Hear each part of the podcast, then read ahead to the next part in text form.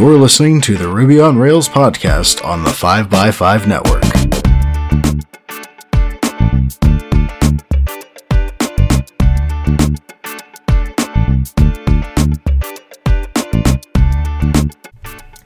You're listening to episode three sixty-three, and I'm your host, Brittany Martin. Mark Chao, or more well known as lulalala, is a happy Rubyist from Taiwan. He works in GitLab and likes to contribute to open source projects. He likes anime and has a hobby to self-publish reviews into books and ebooks using Ruby libraries, Git, and InDesign. Thanks so much for joining me today, Mark. Oh, thanks for having me today, and um, greetings from Taiwan. My name is Mark. I hear it is your first podcast ever. Is that correct? Oh, yes. It's my first podcast. Wonderful. Well, thank you for choosing this show for your debut. Mark, what is your developer origin story? Um, so when I was in high school, I liked to uh, play w- around with H T M L and C S S, making websites for games and animes.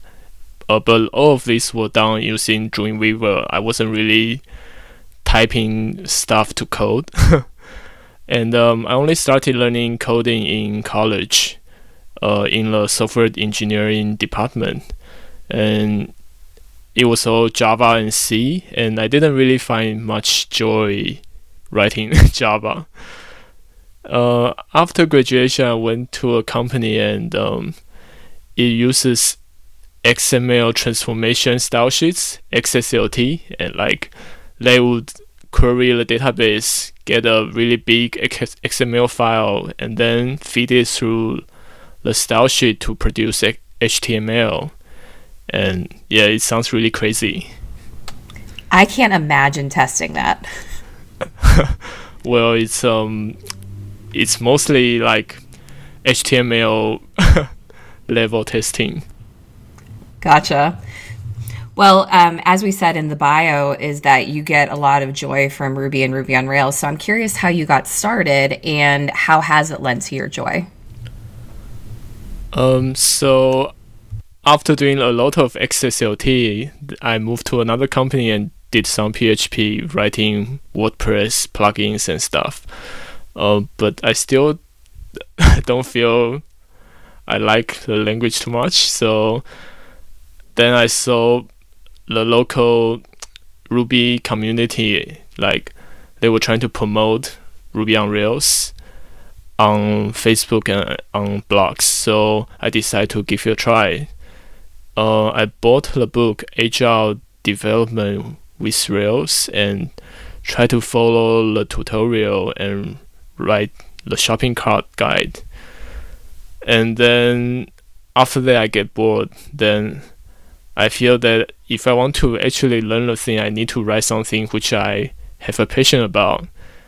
And at the time, um, I like to go to image board like four chan. Uh, it was popular. It was originating from Japan, from called two C H, and then it got popular in Taiwan too.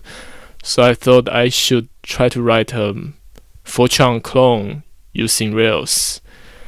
And um, after that, I think I get enough experience, so I decided to uh, apply for jobs using uh, about Ruby on Rails, and luckily I got a job in a startup with like five people, and um, it was good because the senior inside the company taught me many, many things on the development. Like before this, I was mainly a Windows developer. Everything was on Windows, but now I started using a Mac and learn how to program uh, under like a Unix-like console. Yeah. So first of all, I think you're the first guest we've had on this show who's attempted to do a four chan clone instead of a Twitter clone. So I want to give you kudos for that because it's definitely different. Now, we all know that GitHub infamously uses Rails, but I don't think the listeners know about GitLab's usage of Ruby on Rails. So can you tell me a little more about that? And are they using the latest and greatest version? Uh, sure. Um, GitLab is just basically a giant monolith Rails application. And if I co- recall correctly, I think there was a research paper on uh, many of the famous open source Rails applications, and GitLab is the biggest code base. Um, so it's a normal Ruby on Rails application, like you have controllers, models, and stuff.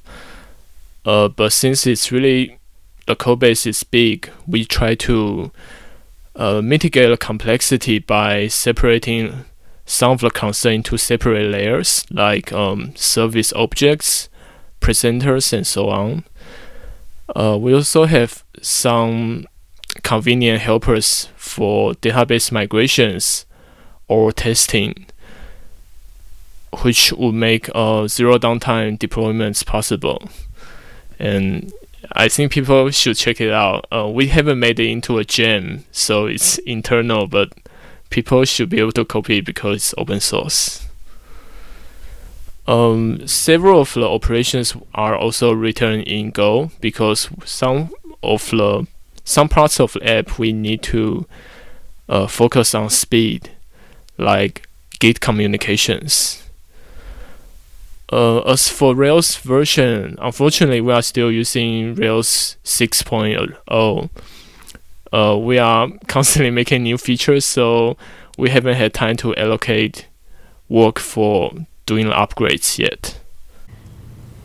I'm curious, when GitLab commits to doing a significant Rails upgrade, do you typically have a team work on that and also merge in new features at the same time? Do you recall the last time you, maybe when you upgraded to Rails six point oh, how that worked? Um, the last time we upgraded from Rails five point oh to six, um, I wasn't really involved. Um, but what we do is that we would create an issue which lists out uh, every single step which we need to take, and people, some of the engineers can choose and take assign themselves to these issues, and um, I think it's there will be a coordinator like watching and monitoring the progress, and after that's done, then I think the coordinator will discuss with the, um, the infrastructure team to actually decide how to actually do the version switch. That makes sense. So let's talk about why I brought you onto the show today, and that is to talk about an exciting feature that was introduced in Rails six point one, which is active model errors. So first of all, Mark, why did things need to change? So before Rails six point one, um, the, all the validation errors are stored in two separate hashes, the messages hash and the details hash. And um, in my previous job, I had to do some special filtering, like f- hiding some of the errors depending on the error type.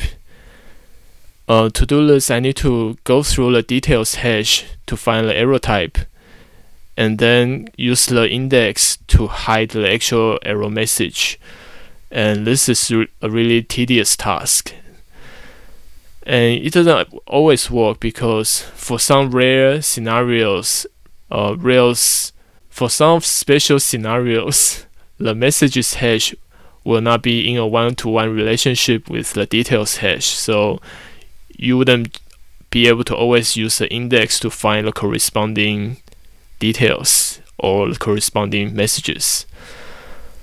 Um, another thing which was com- inconvenient was that we cannot do testing easily. Like sometimes we want to test if certain type of errors was added. Rails has this edit method, as edit question mark method. However, it would compare the um the the edit question mark method would actually regenerate the message and compare it against the string inside the messages hash. And if you have some dynamic component in your message, then the comparison will fail. So you would have to stop out all these dynamic components, which makes testing a little bit tedious.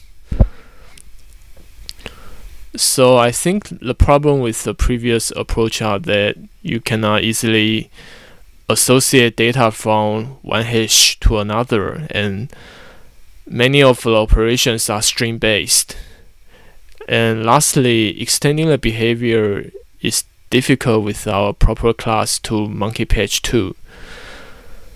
So I think I was thinking how to fix those, and I feel that I need to do a proper I feel that a proper object oriented design would be the right approach to fix this. That makes a lot of sense to me, because on a past project that I worked on, it was a very unstable A P I that did have a lot of dynamic elements. And because that A P I was so unstable, it caused me to have to write a lot of tests that did have dynamic elements. And it was really frustrating how often those objects would change, because I was using V C R to record those elements. And so this makes a lot more sense to me and why it would be applicable for a situation like that. So I'm curious, Mark, how were you involved with the change that was introduced? Um, so after that, um, in two thousand seventeen, like I opened a project on GitHub called Errors A P I Redesign Initiative. And I was wishing to collect opinions on how this can be changed. So I posted the project U R L to the Rails mailing list and many places like the Reddit. Um, I gathered a few opinions and then decided to actually start working on this as a jam. Um, I called it Adequate Errors.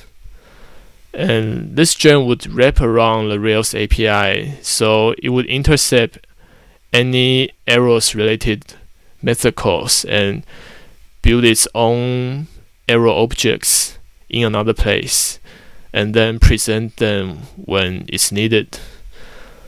Um, I use it in my hobby projects, and I find it really useful. So uh, I decided that I can actually make a pull, requ- pull request to Rails to make it um, part of the official A P I. So in the beginning of two thousand eighteen, I started working on this.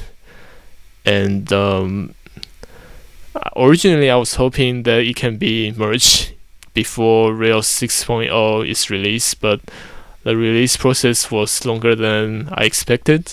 So finally, it got merged for Rails six point one. This episode of the five by five Ruby on Rails podcast is brought to you by Scout A P M. Scout A P M is application performance monitoring designed to help Rails developers quickly find and fix performance issues without having to deal with the headache or overhead of enterprise platform feature bloat. With a developer-centric U I and tracing logic that ties bottlenecks to source code, Scout helps you quickly pinpoint and resolve performance concerns, like N plus one queries, slow database queries, and memory bloat, so you can spend less time debugging and more time building a great product.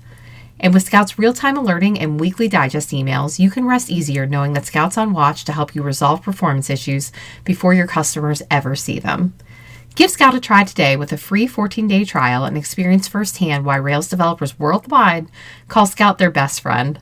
And as an added bonus for Ruby on Rails listeners, Scout will donate five dollars to the open source project of your choice when you deploy. Learn more at scout a p m dot com slash ruby on rails. Thank you to Scout A P M for supporting the show. That is an incredibly impressive story. So I'm curious, how long did you stay with that pull request? Because it sounds like you opened it up in twenty eighteen. Rails six point one came out in twenty twenty. So how long was that pull request open? Um, I think it's around eleven months. Wow. Was um, there a lot of banter on it? Was there a lot of... Uh, number one, I'm going to add this into the show notes because I think listeners should look at this pull request because you did a really excellent job of documenting, you know, your approach and everything. But I'm curious, like, how was it received? You know, was the community in favor of it? Was the core team in favor of it? Obviously, if they merged it. But I'm curious, you know, what kind of um, interaction you had around that pull request. Um... I think the overall feedback is positive. Like, um, the maintainers from the Rails core team, they like the idea. Um, so the uh, when I first made the pull request, they would just point out smaller details which I need to polish, and um, that's how I would just try to amend my pull request and then ask for feedbacks. Um, I think it's long. It took longer than expected because um, a they, a the Rails core team was a little bit busy, so I would f- receive the feedback. To it would take longer for me to receive uh, feedbacks, and um, two, we need to take care of the deprecation um, errors, deprecations, because we don't we want to minimize the amount of breakage between the upgrades. So we want to um, we want to emulate the hash, and um, which allows us to add some deprecation warnings if we are using the hash in um incorrect way. Yeah, that makes sense. So with merging in your pull request into six point one, does that mean you've now deprecated your gem adequate errors? Um, I I totally forgot to deprecate it because um, I don't think people were using it, so it doesn't really matter. So this means your hobby projects are safe then, so that's good to know. Yeah. So I'm curious, how do you upgrade? Um, we place a lot of deprecation warnings around different method calls, and most of them would suggest an alternative to to achieve the same thing. So um, I think the first step would be to uh, read through all these deprecation warnings and um, make adjustments to remove them.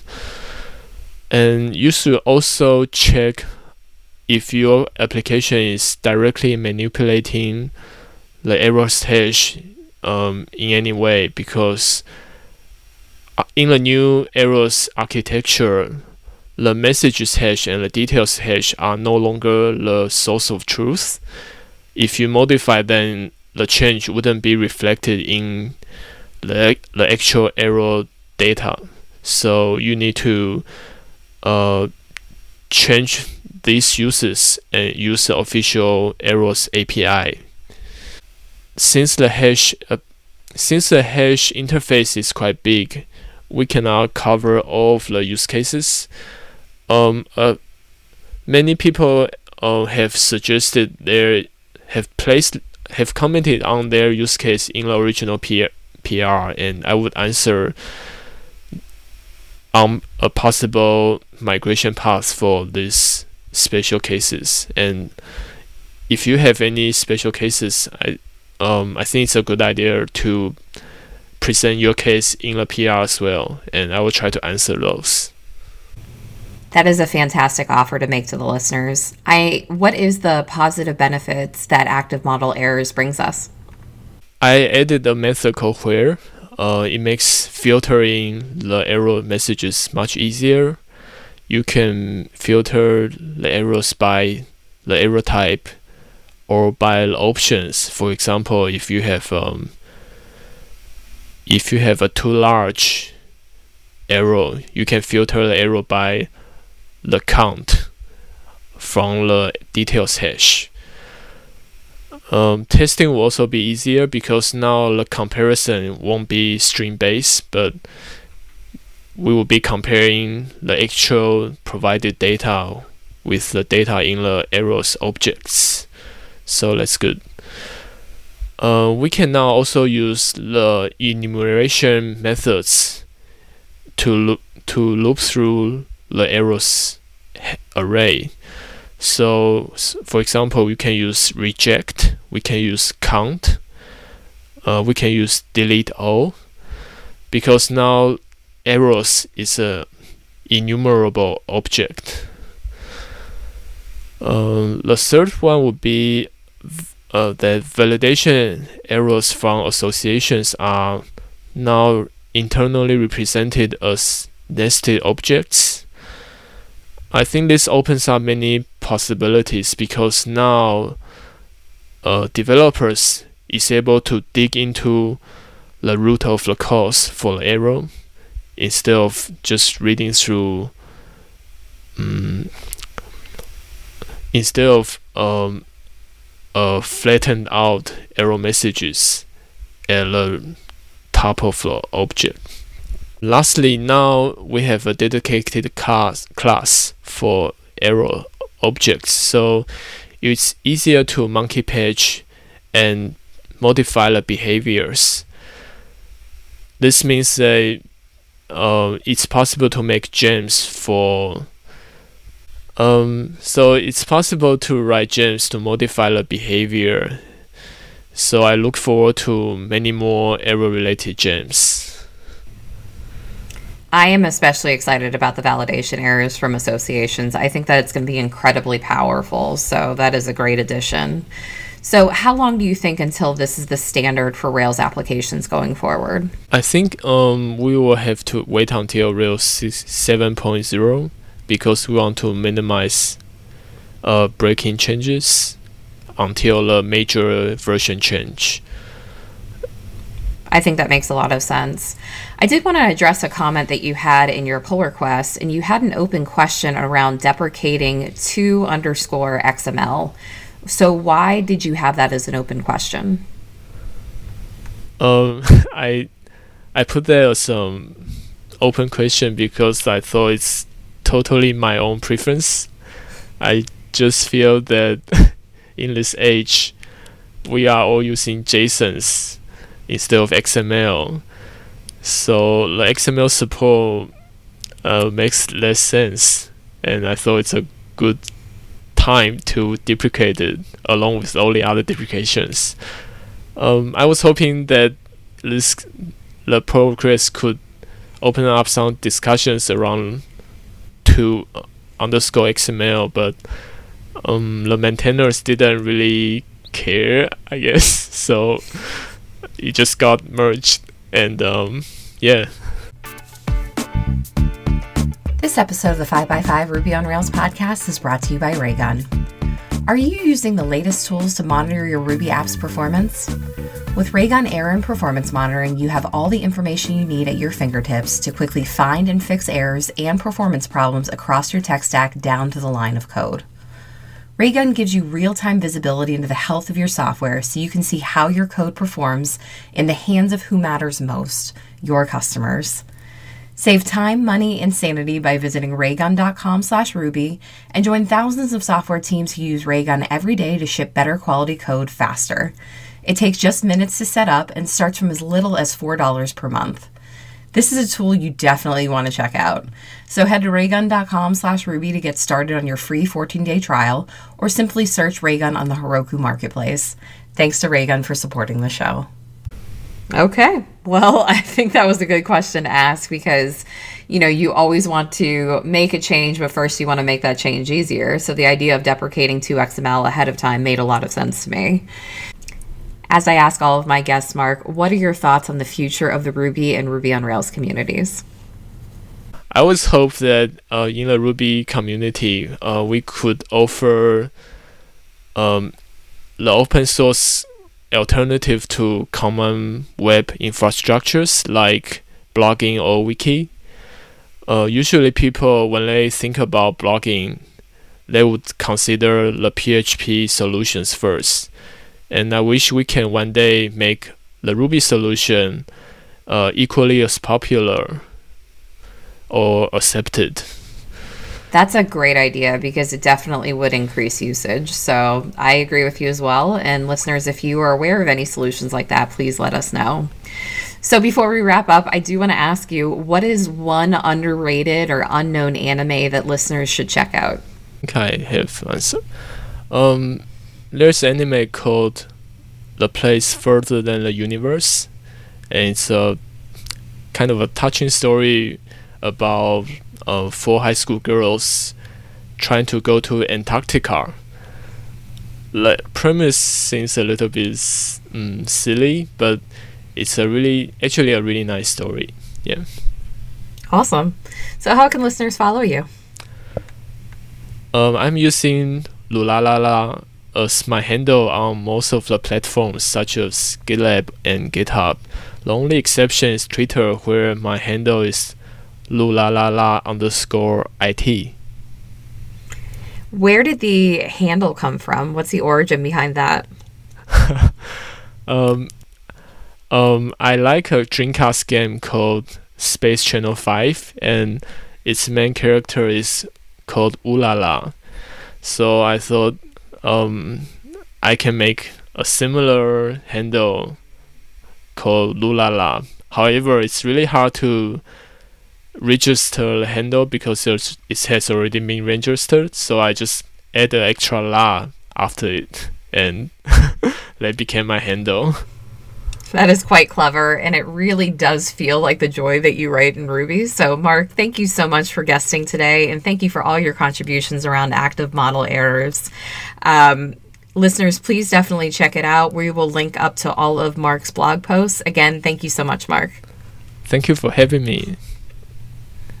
You've been listening to the Ruby on Rails podcast on the five by five network. Subscribe to us on iTunes, Google Play, or wherever fine podcasts are downloaded to stay in the loop on Ruby on Rails and open source software. While you're at it, please leave us a review, and thank you for listening.